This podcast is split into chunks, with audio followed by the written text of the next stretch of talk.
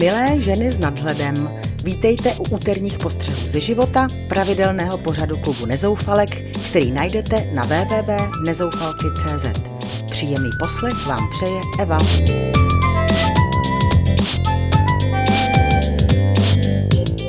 V dnešním díle se vám svěřím se zážitkem z farmářského trhu, budu se pídit, proč jsou dnešní maminky utahané z pouhého jednoho dítěte a pochválím dobrý počin pro lidi v nouzi. Ráda chodím na farmářské trhy, nejen pro čerstvé dobrůdky, ale taky kvůli neopakovatelné atmosféře. Čumákuju u každého stánku, pozoruju cvrkot, tu a tam něco koštnu a někdy i prohodím pár slov s příjemnými prodavači. Jsou to většinou zemití a bodří venkované, kteří se s vámi dají bez caviků do řeči. A tak si představte, jak mě zaskočilo, když jsem si včera všimla, že ruka nabízející mi něco na ochutnání u stánku ověšeného uzinými masíčky Patří ze solárka opálenému mladíkovi s hollywoodským úsměvem a nagelovaným ješkem na hlavě. No to mě podržte, kde se tady vzal tenhle manekín? Než jsem se vzpamatovala, ochutnala jsem, co mi nabídl, koupila to a navrch si vzala ještě další dvě klobásy, které mi šarmantně doporučil. Nechala jsem tam celé dvě stovky a teprve pak mi došlo, že jsem to nějak přehnala. Ale nekupte to, když víc než o nákupu se vám honí hlavou, jestli je tenhle krasavec opravdu výrobce uzenin nebo jen chytře nastrčený brigádník. A nebyla jsem sama. Na jeho stánek se lepily ženy jak vosy na med. Takže v každém případě úspěch zaručen.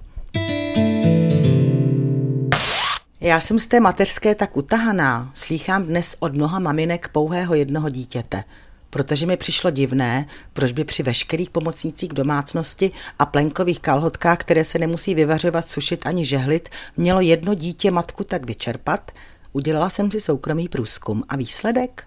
Matky, kterých jsem se vyptávala, jsou pod byčem internetových článků a diskuzí posedlé touhou po dokonalosti a snaží se všechno kolem děcka dělat na 150%, aby obstály ve virtuální konkurenci, no prostě, aby neselhali. Vymodlené jedináčky proto zahrnují nadměrnou péčí a vehementně z nich vychovávají nesamostatné vypiplánky. Ze všeho dělají strašnou vědu, všechno moc prožívají a řeší. Neumějí si pořádně zorganizovat čas, protože se podřizují momentálním rozmarům svých malých diktátorků, které jsou pro ně zákonem. Bylo mi chudinek vystresovaných fakt líto. A vůbec jim nepřeju to peklo, které je čeká za pár let – až se jejich sebestřední mazánkové budou vracet domů, zasaženi prvními bolestnými fackami od života. Je chválihodné, že v Litoměřicích vznikla po Praze a Ostravě už třetí potravinová banka pro potřebné. Zatímco v celé Evropě jde o zcela běžnou záležitost, u nás je tahle mezilidská solidarita ještě v plenkách místní charity, asilové domy či penziony pro seniory, tak mohou zdarma získat přebytky zemědělské nebo potravinářské produkce nebo neprodejné, i když ještě poživatelné potraviny před koncem doby použitelnosti. No není to smysluplnější, než aby takové zboží skončilo někde na smetišti?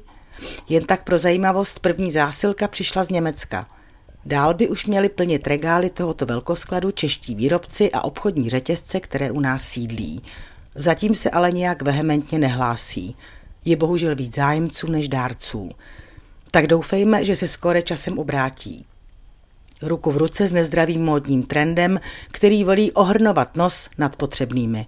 Přitom si ani ti momentálně úspěšní sebevědomí siláci, kteří lidmi v nouzi pohrdají, nemohou být jisti, že jednou mezi nimi sami neskončí. Třeba ani ne vlastní vinou, jen zlomyslnou hrou osudu a ten, jak víme, nezná vyvolených. Loučí se s vámi nezoufalka Eva, přeji vám příjemné dny a u postřehu nashledanou zase v pátek. Tentokrát třeba o sudoku jako o způsobu seznámení.